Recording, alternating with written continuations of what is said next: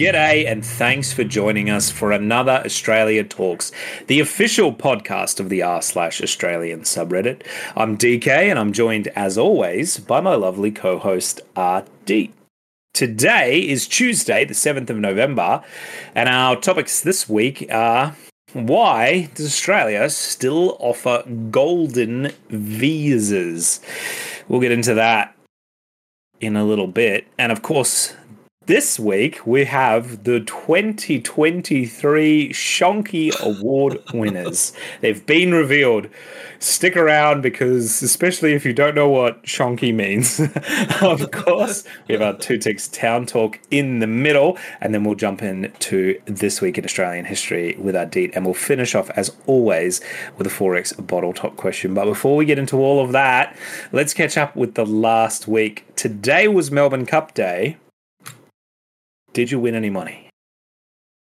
Oh, g'day, DK. I can tell you I won absolutely no money because I had absolutely no interest in it and absolutely no money on there. Look, I've I have gotten into um, uh, into the Melbourne Cup spirit before. In fact, I've even I've, I have been to the I have been to the Melbourne uh, Cup. Uh, oh God, many many years ago. It was primarily a car park thing though. We went in inside. Um, uh, look, not not really my my scene. In fact, probably the the only racing uh, horse racing that I've I've been to. I've got an, uh, an uncle, and he's like he's mad about the horses, and it wasn't uh, it wasn't a particularly big carnival or whatever you call it, a horse fiesta, or or uh, there is a name. God, all everybody who's into is going to be saying, "You idiot!" It's called a whatever, whatever it's called. Um, yep. uh, gone to the races with uh, with him at a you know not a particularly big one, and you know he was sort of explaining a few things, and it was small enough that you could actually go up and have a look at the the horses and the jockeys and that. I I didn't mind it, but it's uh yeah, not really uh not really my my thing. So nope, didn't have uh, much to do with the uh the the Melbourne Cup and until you told me just before our uh, back and forth before we started the podcast, couldn't have even told you the the winner. And you know what? I've forgotten already who it was. was and so have I.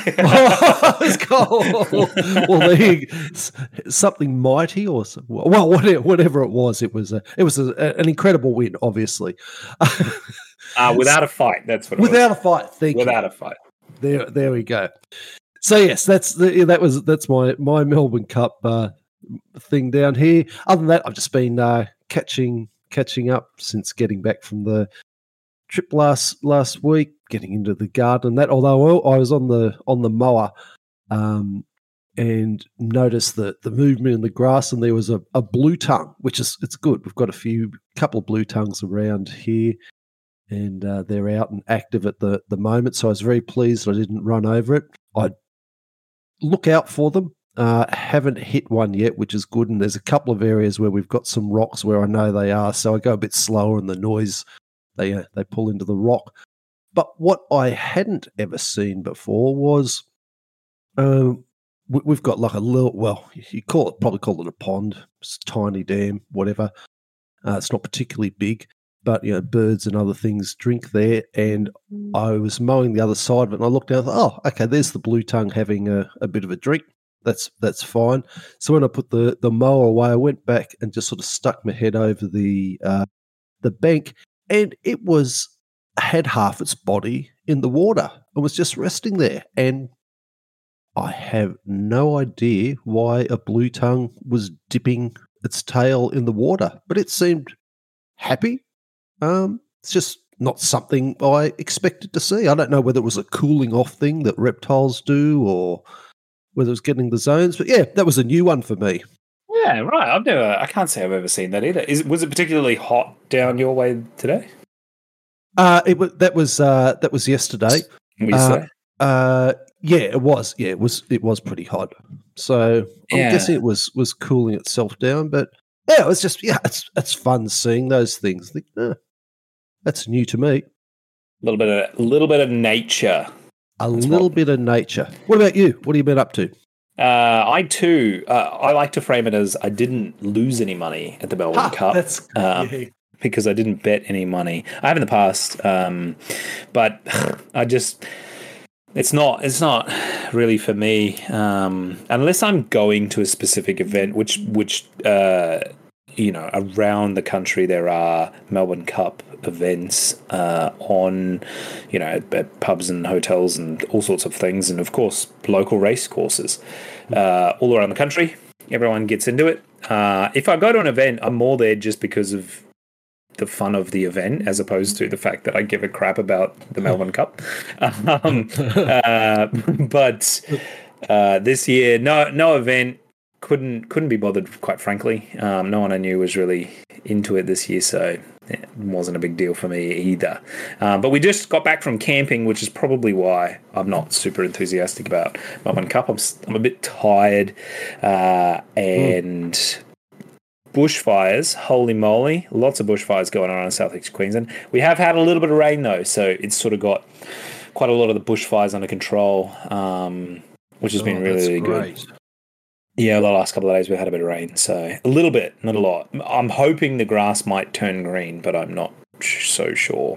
Um, but I think it's really helped get it, getting some of these fires under control, um, which is really important. So where we were going originally to go camping uh, was a little spot up on the beach, uh, but there's only one road in and out, and there was a fire uh, a, a bushfire in that national park. Uh, not where we were going, it is quite a bit away, but it's only about 20, 30 Ks away. And so I was a little bit nervous, let's say, to go. I, I didn't want to get trapped if that road got cut off. And if, if the wind sort of changed direction, there wouldn't be anything that would stop it from really heading heading towards us. So I thought, let's not take a chance. Let's not be silly.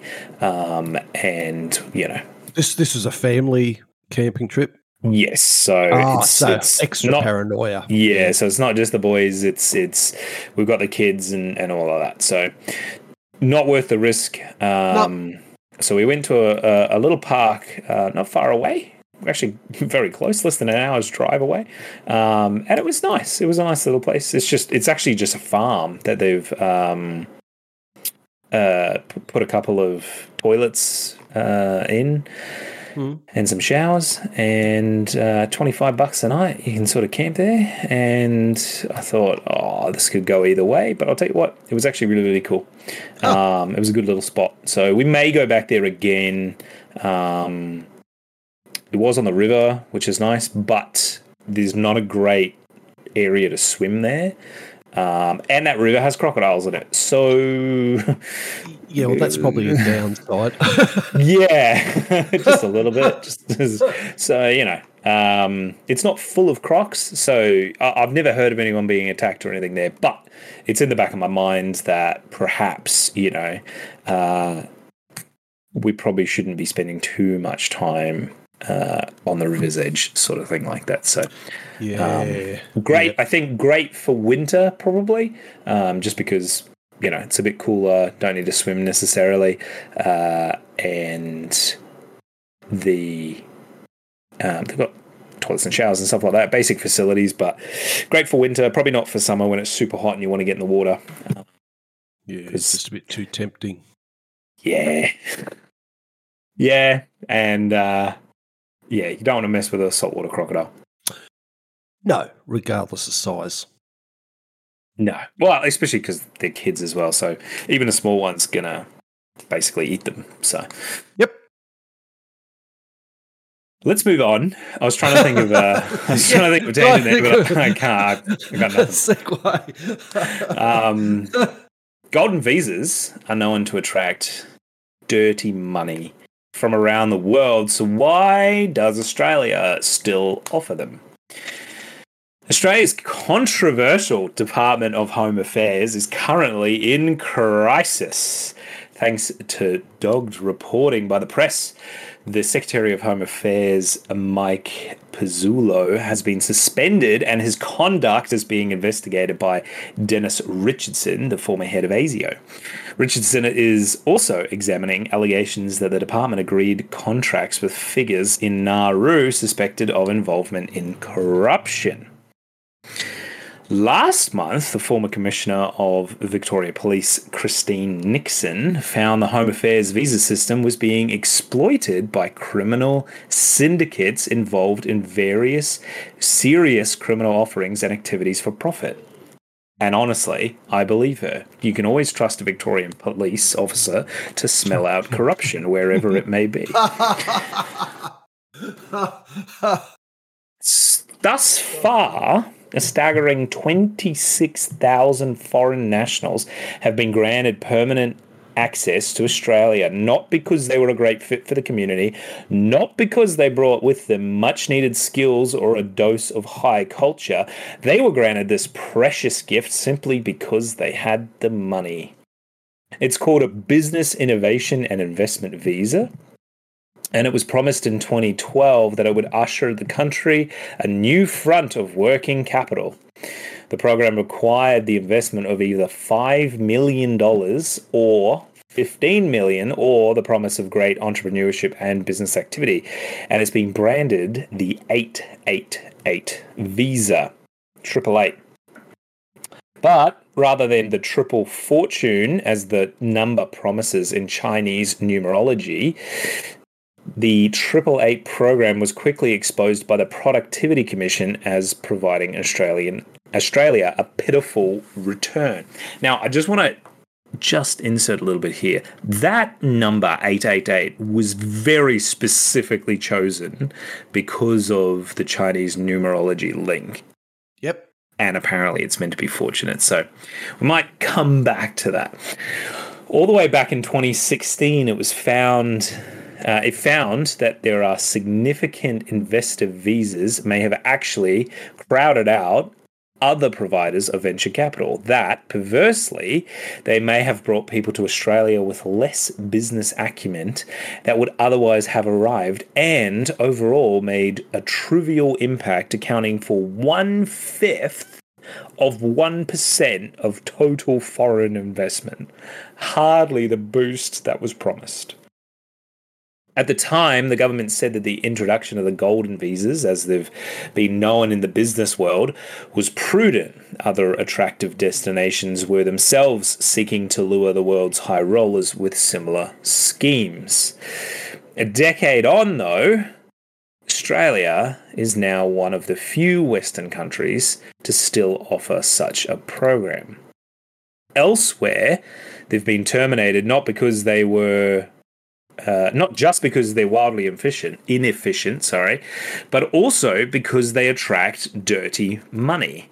And Australia needs to ask itself what money comes for free. There are always strings attached. There are actually five countries that make the vast majorities of these visa application applications. Uh, Deep, do you care to guess which five countries you think they are? Mm, okay, the five countries are uh, triple eight. China, China, China has to, has to be number one. Yes, it's it's number one at eighty seven point seven percent of applications. Wow, that is a number one. God, okay. Uh, hmm. Now, good luck with the other four. well, I'm trying. I'm trying to. I'm trying to think of um, other places that have had a like sort of a, a, a strongly developing middle and upper class. And okay, um, is India one of them? No, surprisingly not. Wow, that does surprise me. Okay, uh, hmm. How about Indonesia? They've had a lot of development. You were close, but no. No, not even on Indonesia. Okay. No. Um, Malaysia, I'm guessing, would be one. Malaysia's number three at 1.5%. Number three. Um, even though part of me is sort of inclined to do uh, US, I don't know if that would actually um, rate for our reason, region. Are they in the top five at all? No, they're not. Yeah, didn't didn't think so. Uh, Singapore wouldn't be, would it? No, I'll put you out of your misery oh, a little. Oh, hang on, let me have one more guess. All right, I have a high level of confidence that Vietnam is going to be there. Vietnam is number five at ah. zero point nine percent. Oh, so who are two and four? Two is Hong Kong at three percent. Oh, I know. Yeah. Technically, uh, a separate yeah. country. Yeah. Uh, and number four is South Africa at one point two percent, which ah. kind of that did surprise me a little bit. Yeah. Hmm. Okay. Don't don't know that I would have got there on South. Uh, yeah. Maybe, maybe not. I can sort of understand that hearing. So just, I'll repeat those in order. It's China, yep. Hong Kong, Malaysia, South Africa, and Vietnam. But but the overwhelming majority, literally almost ninety percent, are from China. Yeah, well, that's probably not a um, big surprise, as we said, given the the naming of the visas. Look, I'm I'm not surprised to hear that a government program has failed to live up to expectations. To, look, to me, as a principle, um, sort of like if you're going if you're going to be uh, bringing a whole lot of, of money and development, like money alone to me is not enough. But if you're going to be bringing businesses that can generate jobs and uh, particularly start off and potentially start off industries well, I can see that as a principle um, and a, a reasonable approach. So I get that but it just seems like the system is getting uh, getting gamed. And unfortunately, I suppose for me, if people are gaming the system, I'm not sure that they're super qualified to be a a great citizen or resident. If that's how you're starting out, it's not really a good. It's not really a good start. I completely agree. I, I, like people that buy their way in, they don't share the Australian values that this country is built on. Um, they're coming in here, as we've already said, the Productivity Commission uh, has found that their impact accounted for less than one fifth of 1% of total foreign investment. That's disgusting. Like, you know, and as I start, said at the start of this, the Home Affairs, the Department of Home Affairs is basically embroiled in, you know, controversy as as it seems to just go from from one to another. Quite frankly, um, not, has it has it exactly got a great reputation? Has it? No, I think it might be better just to to tear it down and start again. I guess this is particularly bad. Um, I think, especially as we spoke last week about the the numbers of of migrants coming into the country and everything like that. Of, of all people, these visas seem to be the ones that least deserve it and are probably, honestly, are probably given priority as well. Um, yep you know, just it just goes completely against like the the Australian culture of a fair go and all that sort of stuff. Um, Look, if it paid if it paid off, I could see an argument for it. You know, when you're talking about you know two fifths of bugger all of half a percent of nothing, uh, it's pretty damning. But if they came and they said, "Look, uh, we get that it's uh, giving giving people a priority or a privilege or whatever you want to do it. But this business was started, that business was started, and it's actually contributed, you know, 20 times more than what it's cost us and it's generated all these uh, these industries and jobs and that i could think yeah i can sort of see the argument for that but if you don't have that argument you've got to say well, follow the money. Who's actually winning out of this? And that's the, yeah, that's the bottom line for me. Who's actually benefiting from this? And it's obviously not the taxpayer, and it's obviously not the Australian community, but someone's getting a benefit from it. Exactly, and and I think the reason this government um, hasn't scrapped this already is because this was very much the the brainchild and uh, of Minister Chris Bowen, who at the time back in 2012 when this he, he, sort of came up with it, it was his baby and everything like that he is now the energy minister in this current government. So it's sort of a bit awkward to go oh hey remember that other really big deal that you worked in your career and it was a complete failure, you know, that reflects poorly on the party and, and particular, particularly Chris Bowen. So I think so. So this scheme's only eleven years old. Uh, back from yeah, back in 2012. Wow. Okay. 2000 yeah, 2012. It was it was so it's still a reasonably new, you know, and 2012 was a long time ago in terms of geopolitics, in terms of business. You know, the world's changed a lot, especially in the last few years. Um, mm. Now it's time to do it, but I feel like this is possibly something that's going to be quite quietly just removed. Um, I don't think they're going to make too much of a hoo ha about it. Um, if if they do remove it, but ugh, it's it's disappointing to see that this sort of thing is still going on.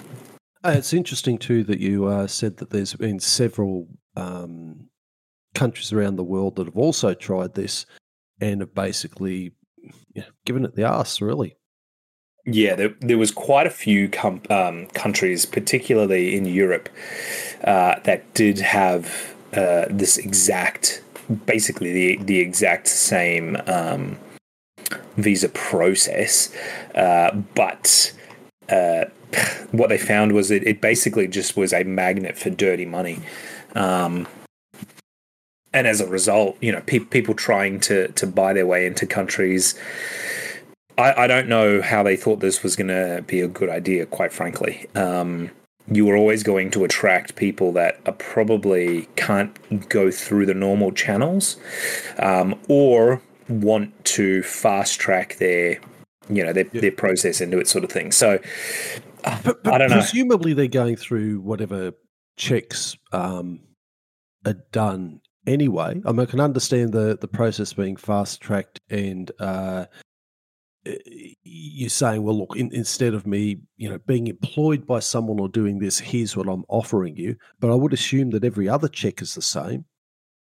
God, maybe maybe that's the completely incorrect assumption. Maybe well, there's extras there as well out of the out of uh, all of the visas, the twenty six thousand that have been approved, only about five hundred and twenty two were rejected.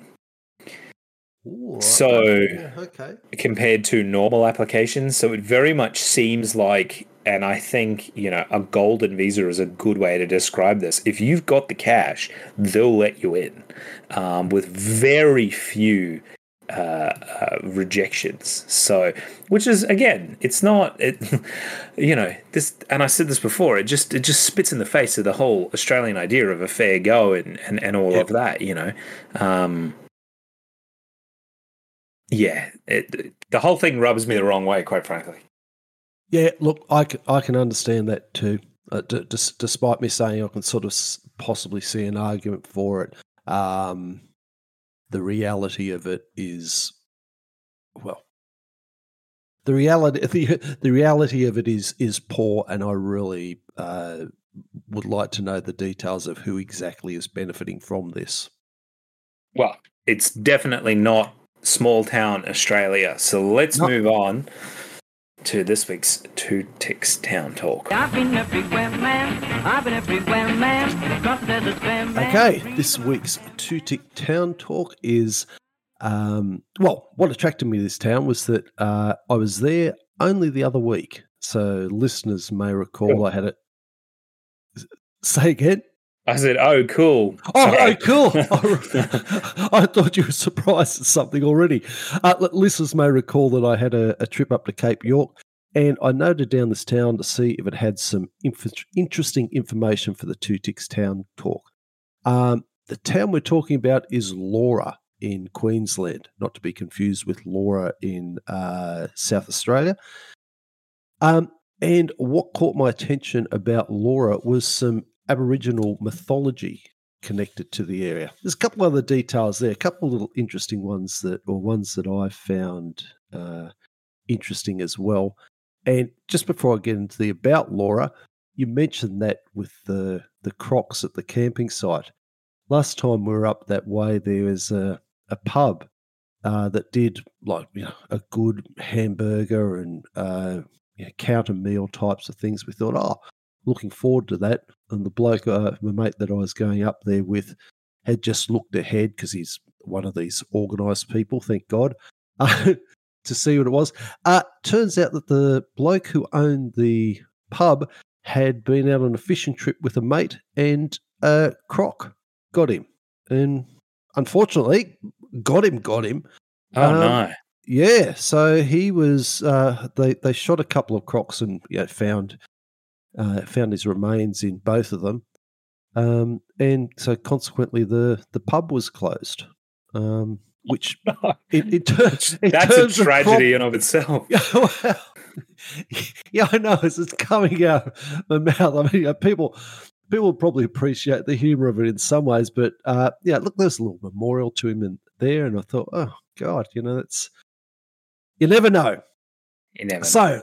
Laura, uh, a little bit about Laura. It's a rural town in the Shire of Cook, Queensland. Uh, population of 228 people. Uh, that's up on the Cape York Peninsula in far north Queensland, as I mentioned. Uh, it's on the Peninsula Development Road, the only road that extends towards the north of the peninsula, terminating at Weipa. Uh, Aboriginal people, unsurprisingly, have made their home in the Laura River Valley for at least 50,000 years. Uh, and in the wet season, they would camp under rock shelters and caves on the high ground. Uh, the area was on the borders of the Kokowara and Kokajawa lands. Uh, Kuku is uh, the Aboriginal language spoken in the area, though there's a whole, there seems to be quite a, a lot of uh, different nations uh, around there. So before we move on the main part, there was one part that I thought was interesting to touch on on the history of the locality, and that was the um, resistance by Aboriginal people up there. In 1873, gold was discovered on the Palmer River, and then travellers came from Cooktown to the Palmer Goldfields, across the Laura River at Laura, and this was a particularly violent period as up there, the local Aboriginal clans, uh, they waged a mm-hmm. war of resistance against their land being taken and the encroachment of the, the Europeans. There's a 2004 paper I found called Battle Camp to Boralga, a local study of colonial war on Cape York Peninsula, 1873 to 1894, by Noelene Cole. And she had the following commentary. Uh, as predicted, the forces of nature and Aboriginal resistance wreaked havoc on the miners. Edward Palmer of Gambula Station later reflected the golden news from the far north diggings was of a most glittering nature, but there was a reverse side in the hardships and privations endured. A major reverse side was the disaster of race relations, so, following well entrenched patterns in Queensland, the process of colonisation became a cross cultural struggle with the features of a situation of war. So, in analysing the nature of the Cooktown Palmer region, historians have identified as key issues uh, the devastating environmental and cultural impacts of alluvial mining, the failure of the Queensland government to avoid an established pattern of conflict, the intensity and duration of the Aboriginal resistance, uh, various impacts of mining, and the role of the native mounted police. So, from that paper and other reasons, readings, the level of resistance by the local Aboriginal people was, was unexpected. And despite the possession of rifles by the Europeans, they were hardly um, one sided battles. And look, on various episodes of this podcast, we've had stories of these type of resistance uh, and different uh, particular Aboriginal uh, resistance fighters. So, personally, I don't think it gets enough attention when Australian history is discussed. And I thought I just that, that stood out to me that it wasn't just a move in; it was really, it was very hard, very hard fought. Um, but I also thought it was interesting too that the, the resistance was such that they had to uh, bring in the native mounted police. So, native mounted police uh, camp was established near the lower Laura crossing to protect travellers. Now, when I looked that up, there's a, look, there's a long history of Australian native police. Well, I'll leave a link in the, the show notes for people who are interested. But here's a brief outline of the Euro, uh, of the units. Uh, Australian native police were specialised mounted military units consisting of detachments of Aboriginal troopers under the command of white officers appointed by colonial governments. They existed in various forms in colonial Australia in the 19th century and in some cases into the 20th. Uh, were primarily used to patrol the often vast geographic areas along the frontier uh, in order to contu- conduct indiscriminate raids and punitive expeditions against Aboriginal people.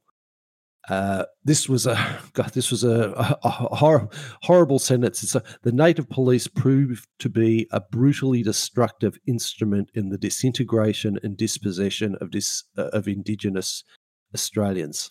Armed with rifles, carbines, and swords, they were also deployed to escort surveying groups. Now, what they would do is they'd regularly recruit um, Aboriginal people from lands and areas that were really distant to the areas they were deployed. So that's to ensure that they would have you know, very little familiarity with the local people, and so there was less um, less concern about you know the the, the shooting and um, the attacks on on other people there. Look, I suppose humans against a human, but it was uh, I don't know. It's, it's a certain certain sad aspect of that to me. Definitely, definitely. Yeah. Um, say what you will about the British and the British colonies, but they certainly knew how to occupy and control uh, local people that had a lot of experience in doing it. Unfortunately, they knew the best ways to do it, and the the uh, native police were were part of that plan. They used their own people against each other, which is, you know, a really dark stain. Queensland was particularly bad, as I understand it, compared to other parts yep. of the country. Um, and it's yeah, it's definitely a big black stain on on Queensland's history. Yeah, yeah.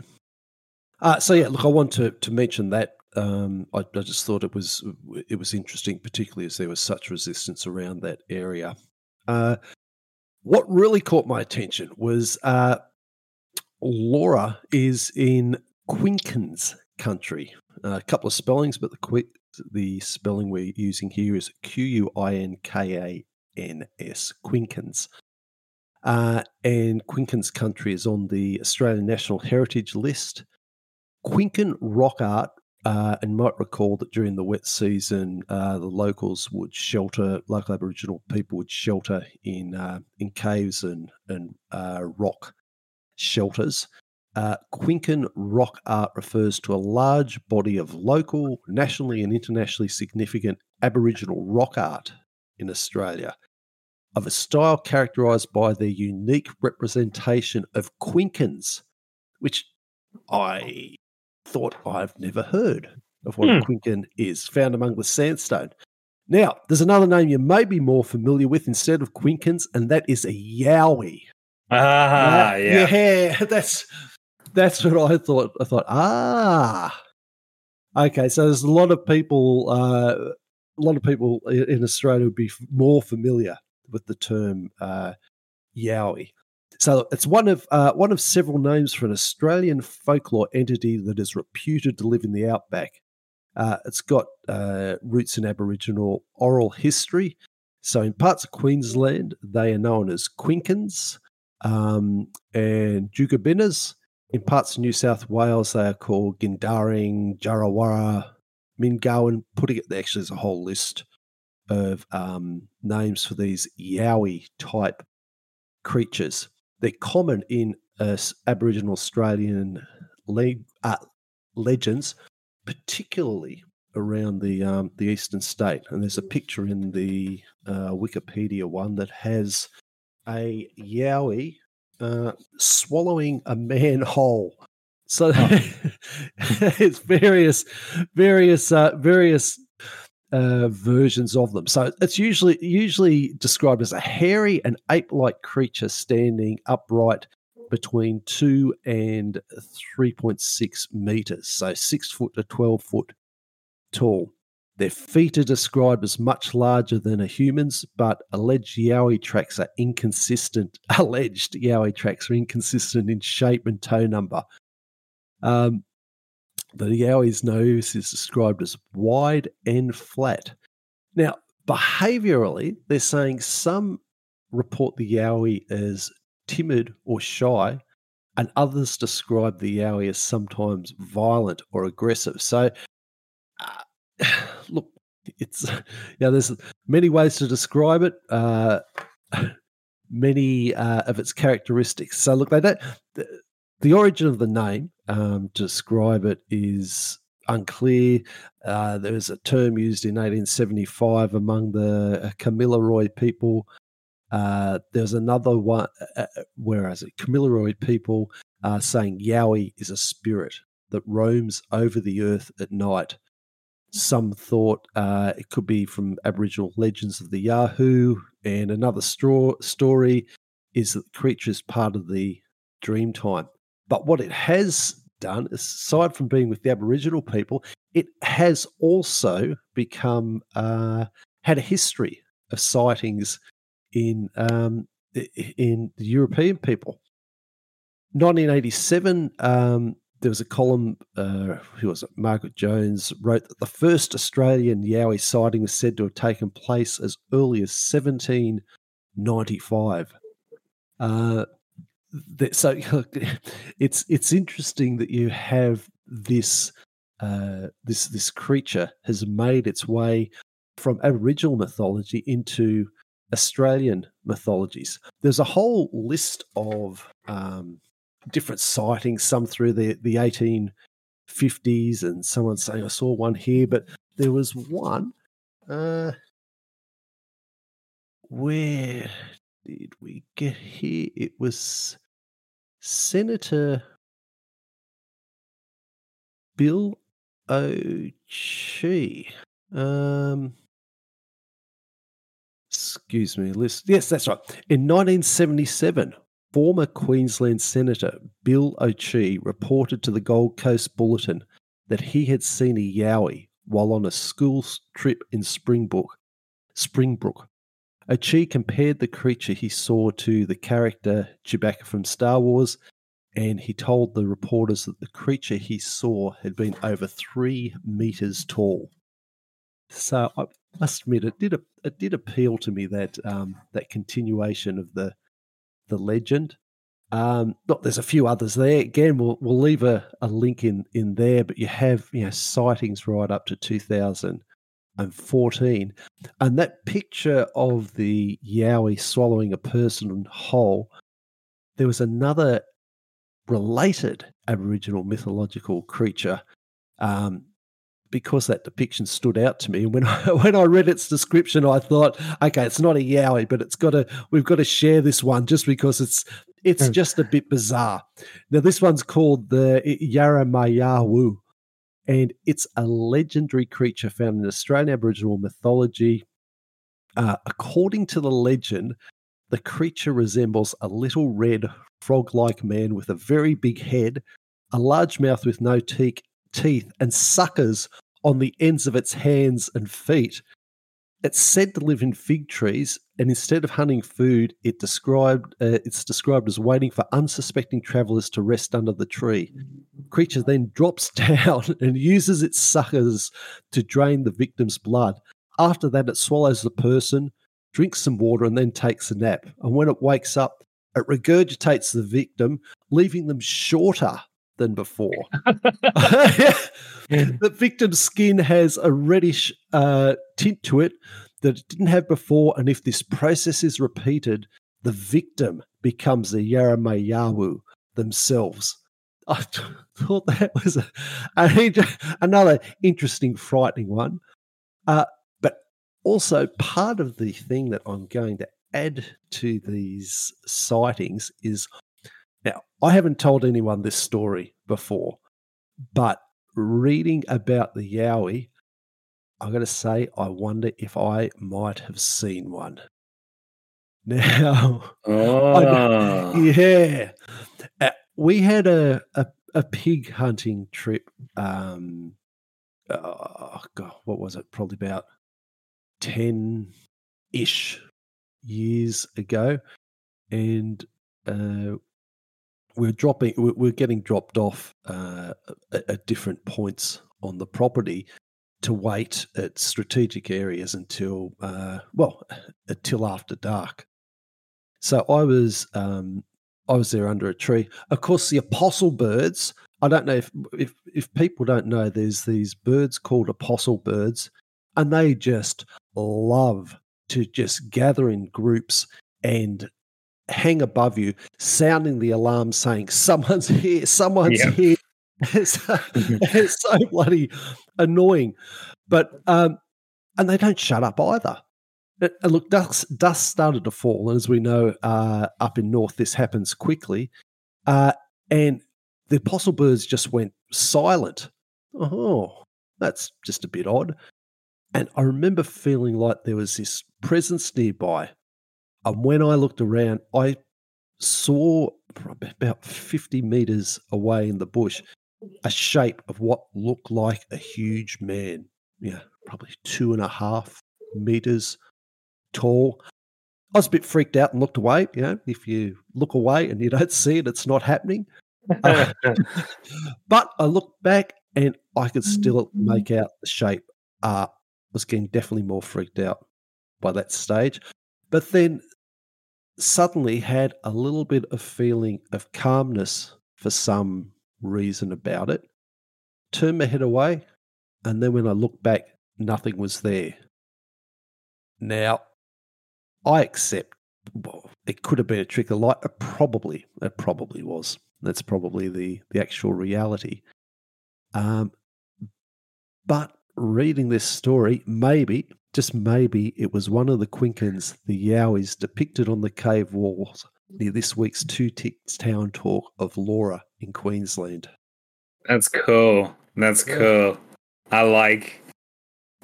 Yeah, I like that. I've I've always loved. Um, I think they call them cryptids, which are like you know the the the folklore creatures around the world, and obviously the Yowie is one of them. The Yeti, probably the most famous. Um, but there's a lot of ape-like creatures. Uh, there's stories from the Vietnam War where they encountered basically you know, a, a creature very much described like the Yowie uh, in the jungles and things like that. And I wonder if it's just a bit of human psychology, or I don't know, maybe there is something out there. It's it's kind of cool to feel like we don't know everything about the world and things like that. So It is. You sort of you sort of reason it out. You sort of think, well, surely, you know, if there was that there that you know one of them would have been trapped or you know clearly photographed or something. But I don't know. It's it's I don't know. As you said, maybe it's a psychology thing. Maybe it's simply the mind putting patterns together. Look, for me, I wouldn't be surprised if that was a mind putting my mind putting a pattern together. But if you had asked me there and then, I would say there is a huge freaking man in the bush. maybe it was. Maybe it was. it was a swag man who got lost. oh Oh, no, this was- out in the bush. this was big uh, because when I was looking at this, I saw the stuff with Laura come through, and then saw there was a, a statue of a, a Yowie, and it was just sort of like a little thing went off in my head, and I thought, oh my god, that's exactly the shape that I saw.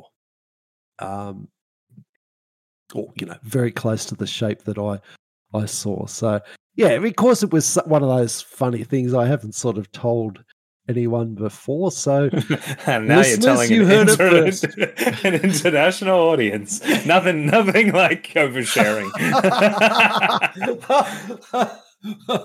maybe. no, but you're right. That's it. We need an expedition. Get out in the bush. Yeah. This weekend, all our listeners, I want you to get out there, find your local cryptid, whatever it is, wherever you are in the world. There's, there's, there's, they're everywhere. There's always stories about creatures in the forests. Get out there, find something, uh, and and have a good time. Meanwhile, exactly. let's move on to the 2023 Shonky Awards. So this last week, the 18th annual Shonky Awards were unveiled. What what are the Shonky Awards? Uh, I hear you ask. Well, they're for products and services and businesses that have left Australians frustrated, infuriated, and most importantly, out of pocket. Now, this comes from the consumer group called Choice. Uh, so these are highly subjective. Um, but oh, choice choice isn't bad. Choice is, to mention yeah. too what uh, what Shonky meant. So they're they're products that have left. Uh, uh, so Shonky's a bit. It's like dodgy, I guess. Uh, yeah, it's a bit. Yeah, it's a bit. Uh, I think honestly, if I I don't know the etymology of this word, but if I found out it was it was a combination of dodgy and shaky, that kind of feels that feels right. Um, so basically, in a nutshell, you know, products and businesses and services and things like that that everyday Australians um, have just been basically rorted uh, out of out of their hard earned dollars, especially as 2023 has been a really hard year for a lot of Australians with the cost, cost of living crisis, showing no sign of slowing down. And instead of doing the right thing by the consumer, the Shonky Award winners have only disappointed the general Australian public, and that's no good. So I'll do a quick run through of who's the winners, and then we'll go into a little a little bit more detail. I just I'm having a bit of laugh for those people who are thinking, "Shonky, never heard that before." Uh, well, they're going to explain it later, and oh, that's the same as sort of dodgy. Yeah, basically. What, what, the hell's dodgy Look mean? up dodgy. It's like in a dictionary when you, you find a word shonky and it says see dodgy, and then you got a dodgy and it says see shonky, and you're like, yeah. I don't know what these words mean. Um, as we get into these and explain them, if you're still not understanding what's going on, I feel like the, the picture will, will come together for you. So let me run through the winners and then we'll go into a little bit more detail about each of them because some of these I didn't actually even know were things until I read the Shonky Awards. So Coles and Woolworths, number one, for cashing in during a cost of living crisis. Number two is Rent Tech for data gouging people desperate to find a home. Number three is personal alarms for being unreliable and hard to use. Number four is Kogan First for tricking customers into signing up to a $99 deal. And last but not least is an Xbox branded mini fridge. It's a fridge that doesn't make things cold. so um, so first off the rank is the the Coles and Woolies, the Colesworth, uh, and their profit optics. Look, we did this the other week, so I'm going to keep this really, really one, one very brief. But for our listeners that may have only just joined us and don't know what we're talking about, um, with of course rising rents, increased interest rates, and the soaring cost of living has had us all financially stressed, which makes it all more frustrating to see both Coles and Woolworths, the two largest supermarket chains in Australia, posting massive profits this year of 1.62 billion and 1.1 billion respectively. More than 60% of shoppers believe the big two are making more money f- from the price hikes because the cost of food and groceries is up 56% from January 2021. Also, now we have to pay for bags. And in Queensland, we spoke about this as well a few months ago. They got rid of plastic bags. It's all paper bags now, and that's fine. I don't mind the paper bags. They're fine. Except sometimes the paper bag doesn't cut it. You got some wet stuff and you need a plastic bag. But you can't buy a plastic bag because they don't sell them anymore because we've got to save the turtles. It's very frustrating. Anyway, Let's move on to number two, rent tech. Now, I don't rent. Neither of us, uh, the two of us, are renters. We both uh, own our own houses. So, uh, this wasn't something I had no idea about until this Same article. here, completely new to me. So, outside of grocery prices, one of the biggest issues impacting cost of living crisis is, of course, rent. Uh, people who rent aren't just struggling to pay ever increasing rental prices, they're often struggling just to find a place to live. Again, nothing new here. We've spoken about this before, but in this context, there are third party rental platforms, which Choice is calling Rent Tech. Uh, these are apps that often force people uh, to, sorry, the real estate agents force people to use these apps in order to apply for the rental properties themselves. So, you know, I'm Joe Bloggs. I want to rent a property.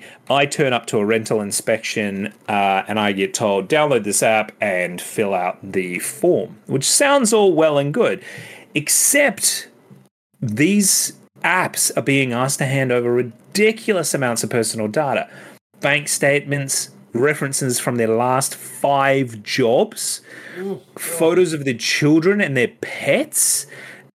Absolutely ridiculous. Photos um, of the I, I obviously photos of the children. There were Photos of the children and their pets. The pets one, I don't necessarily have a problem with.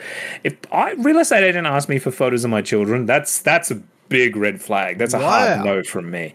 Um, and unfortunately, of course, uh, with the increased proliferation of data breaches that we've seen in Australia as well as all around the world, and not to mention the myriad of ways companies mine our data for profit. These rental apps, rental application apps, are more than worthy of a Shonky Award, and I completely agree with that. If you are listening to this and you've had an interaction with this, especially if it's been a really bad one, please let us know. I'd love to know more about this. Uh, next is personal alarms. This one personally kind of frustrates me because my Ooh. wife's grandmother just bought one of these, and I'm like, oh, I could just tell it was a ripoff. Anyway, this is uh, the elderly and infirm are, of course, amongst the most vulnerable in any society, uh, not just Australia. But it's for this reason Choice has given the 2023 Shonky Award to the entire personal alarm category. Basically, the, the issue category, not the just one or two, the entire category. That's it. Uh, the issue is that basically most of these devices don't do what they're supposed to do. They just simply don't work, and they're unreliable at best. So for our listeners that are, are probably our younger listeners uh, that are listening, going, "What do you? What is this? What? What is a personal alarm?" I want you to think of uh, Grandma falls over. I've fallen over and I can't get up. She reaches for her life alert button or, or whatever they are these days, and it makes a phone call to a loved one uh, and to let them know I've fallen over or maybe I need to call an ambulance or something like that. Sounds like a good idea. The problem is is that these are really cheap, crappy devices that are being sold, generally at a, at a fair, fairly steep price, considering what they are. Uh, and most of the time, they just don't work. So, absolute hunk of junk. Yeah. Kogan first, for our international listeners that don't know, Kogan is an online retailer. They want to be the Amazon of Australia, even though Amazon is in Australia, but uh, they mostly sell tech products. And I have purchased some of this stuff in the past, and you know, you get what you pay for. It's a lot cheaper. Um, so I had one of their TVs. It was actually fairly good for the price. Um, but basically, here's how it works: you go to onto their website, Kogan or Dick Smith's uh, as well, which is owned by Kogan. Uh, oh, you go, I didn't know that. Okay. Yeah, Dick Smith is only online now. Their bricks and mortar stores shut down a few years ago, and Kogan bought the name uh, and they operate an online store. It's basically a, a copy of Kogan. Um, so you go on to either of their online stores, you go to check out, and free shipping is already ticked by default, and you think, sweet, free shipping, that's great. Everyone loves free shipping. Here's probably what you've missed in the fine print, though, is uh, that free shipping was actually a two week trial of their subscription service called called Kogan First, and if you don't oh. cancel that in the next two weeks, you just got stung with a $99 fee for the subscription service, which is that pretty is shonky. That is bloody shonky in my opinion. Yep. That's that's cheeky. That's borderline immoral. That's immoral, and that in my Yeah. mind, that's that probably should be almost illegal. Actually, That- you're tricking people into signing up to stuff. That's not cool. Um, we need a royal commission on this. yeah. And last, Hopefully, but we can get Kogan to set the terms. and last but not least is the Xbox Mini fridge. and this is just absurd. Um, the Xbox Mini fridge is a result of a partnership between Microsoft, of course, and an electronics brand called Ukonic. Never heard of them before, probably for good reason, as this gimmick fridge was developed in response to online jokes about the Xbox Series X uh, video game console because it looks a little bit like a fridge.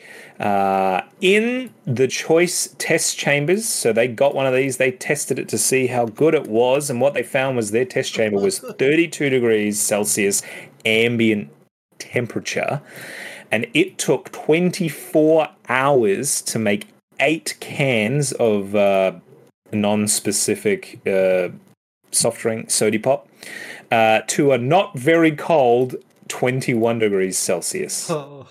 For context, 21 degrees Celsius is warmer than the temperature of the water that came out of their tap.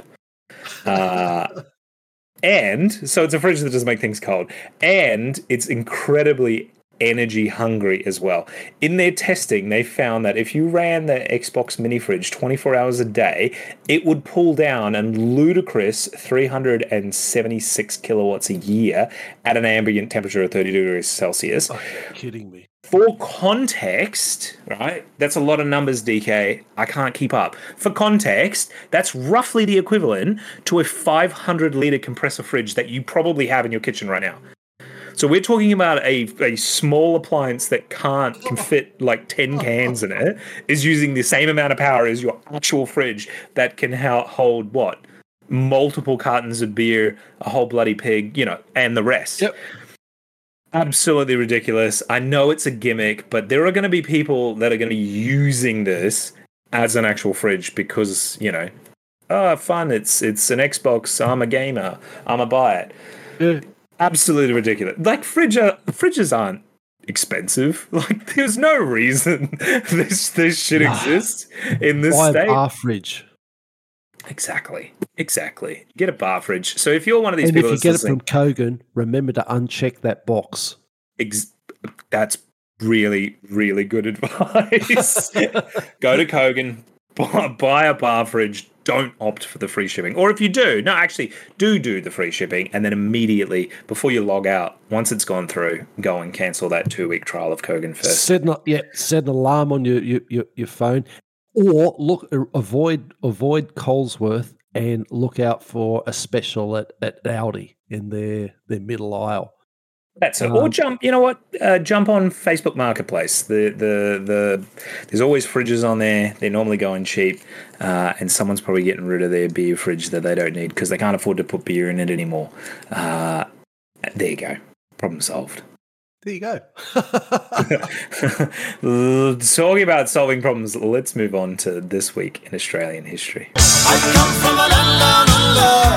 right, this week in Australian history, we're covering 31st of October to the 6th of November. Let's go. October 31st in 1851, the New South Wales Legislative Council votes unanimously against transportation in any form whatsoever to any part of Her Majesty's Australian possessions. 1923, the start of 160 consecutive days of over 100 degrees Fahrenheit. Uh, why did I not get the Celsius for that? That's uh, 37.7 degrees Thank you. Uh, the start of 160 cons- consecutive days of over 100 degrees Fahrenheit, 37 point whatever of Celsius at Marble Bar, Western Australia.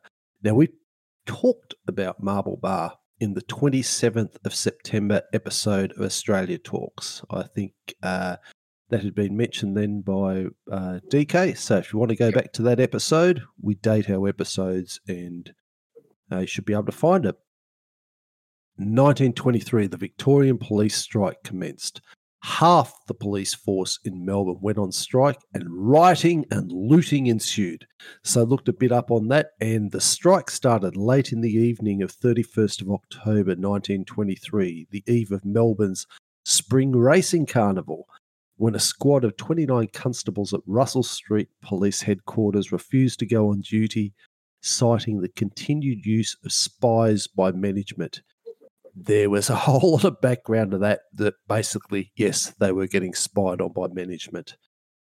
Uh, the Vic Police at uh, force at this time was understaffed, lowly paid in comparison with other state police forces, and had no industry pension, which the government uh, continually deferred promises of introducing.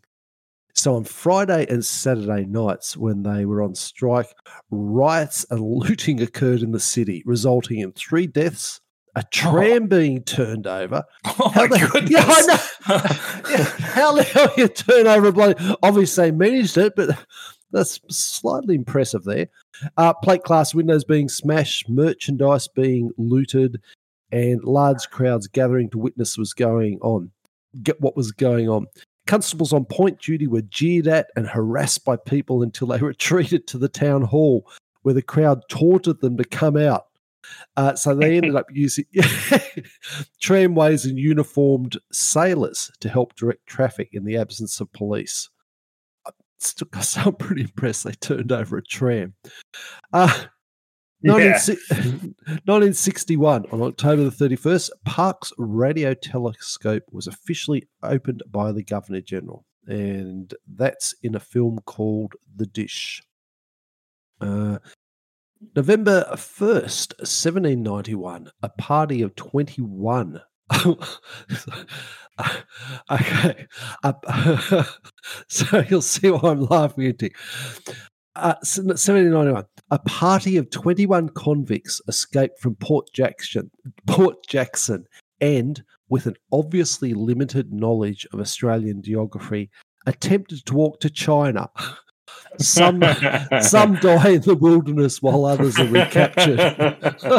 Port. So for our listeners, our internationals, Port Jackson is in basically what is Sydney. Um, yeah. well, yeah, and I'm pretty confident there's no part of Australia you could leave from in which wow. you could walk to China. You're going to get wet feet. Let's just say that. Yeah. yeah. That'll be a good, strong swimmer. 1792. The Philadelphia becomes the first foreign trading vessel to visit Sydney. This was a US vessel. Uh, 1853, the first postage stamps of Tasmania are issued. For some reason, November 1st, I've actually cut down this list. It was massive.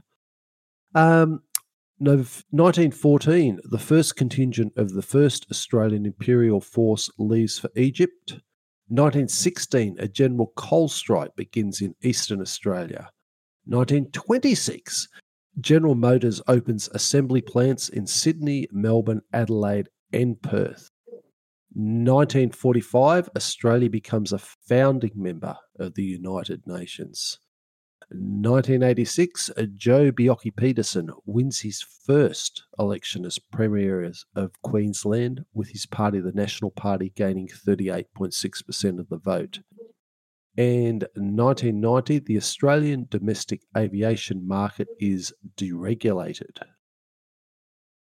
Uh, November 2nd, 1840, construction of the causeway across the Swan River in Perth begins. 1922, Qantas begins its first scheduled flights between Charleville, uh, Queensland, and Cloncurry, Queensland. 1962, the first performance of the Australian Ballet Company in Sydney was of Swan Lake. Go for a classic, why not? Oh, got it right. Yeah, yeah. Seen uh, Swan Lake down uh, here by the Australian. Yeah, I think it was the Australian Ballet. Um, yeah, it wasn't bad. 2002, the sixth Gay Games under New Skies was what it was called. Kicks off in Sydney, Australia, with 12,000 odd participants. Didn't uh, even know the gay games were a thing. I imagine oh, you have to be gay to participate. Well, I, I imagine I didn't know. I, I don't know. Maybe they don't discriminate. Yeah. Well, uh, it would be interesting to. Yeah, there's a whole lot of questions there. Um, I just, I suppose I was thinking, how do you, how do you, if if how do you prove it? Yeah. How do you, how do you prove it exactly? You uh, need three written affidavits from other gays to let you in. I, honestly, I have no idea. Yeah, and we've got this this app that we've just uh, managed to get from the rental market called what, what was that? Rent, Rent Tech. yeah. Um, 2004, uh, into our area of expertise here, Makybe Diva becomes the first mare in history to win back to back Melbourne Cups, which we both knew, of course. Uh, November 3rd, 1927, the steamer Tahiti collides with the ferry Greycliffe in Sydney Harbour, killing 40. Oh, okay. 1984, the National Film and Sound Archive was opened in Canberra. 85, the first 1985, uh, the first Australian Formula One Grand Prix takes place on the streets of Adelaide. Uh, it's now in Melbourne, but it did have a good run in Adelaide. 1999, the Reserve Bank announced an interest rate increase of 0.25%.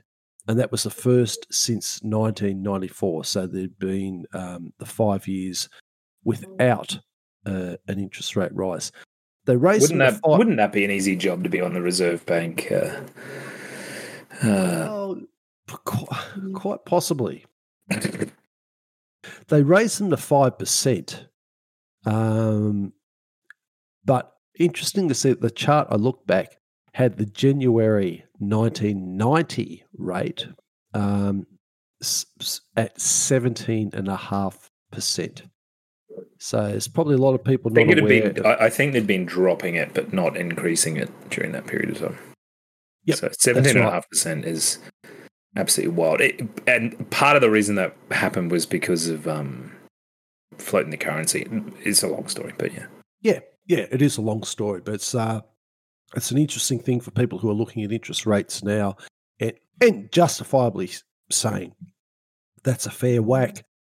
I point out there's a lot further they can go. yeah, it can get a lot worse.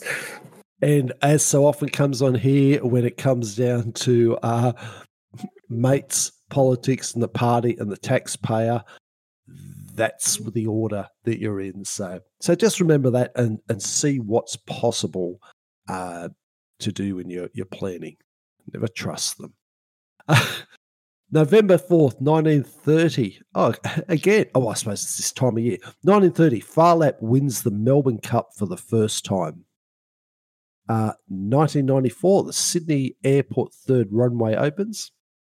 November 5th, non stop flight by a pair of Vickers Wellesleys from Egypt to Darwin, which set a new world record, uh, a new world record for distance of 11,500 Ks, so uh, a bit over 7,000 miles.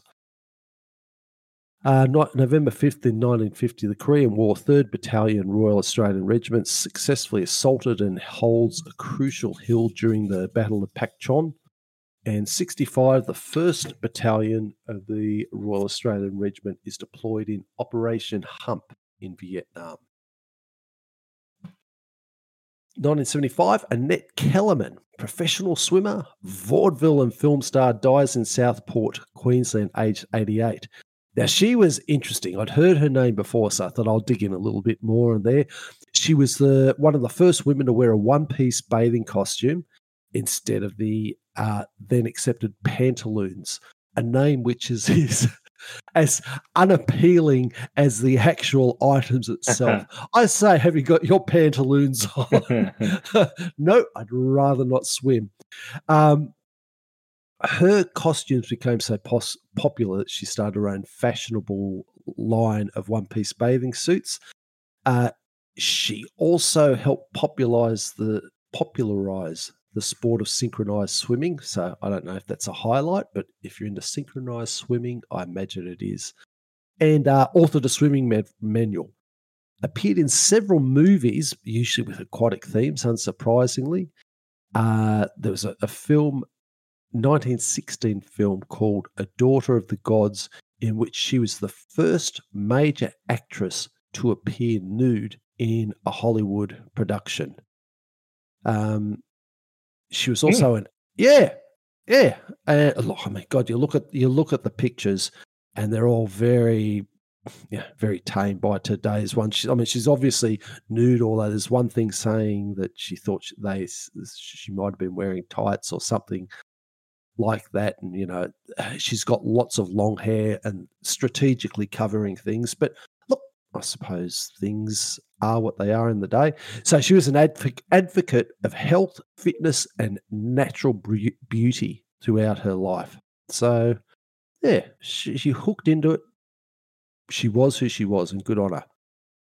Uh, home straight, November 6th. Uh, coming to the home straight on the racing day. Mm-hmm. 1914, the Australian forces occupied Nauru. 1989, uh, first meeting of the Asia Pacific Economic Cooperation, APEC, held in Canberra. And finally, in 1999, Australians vote to keep the British monarch as their head of state in the Australian public referendum.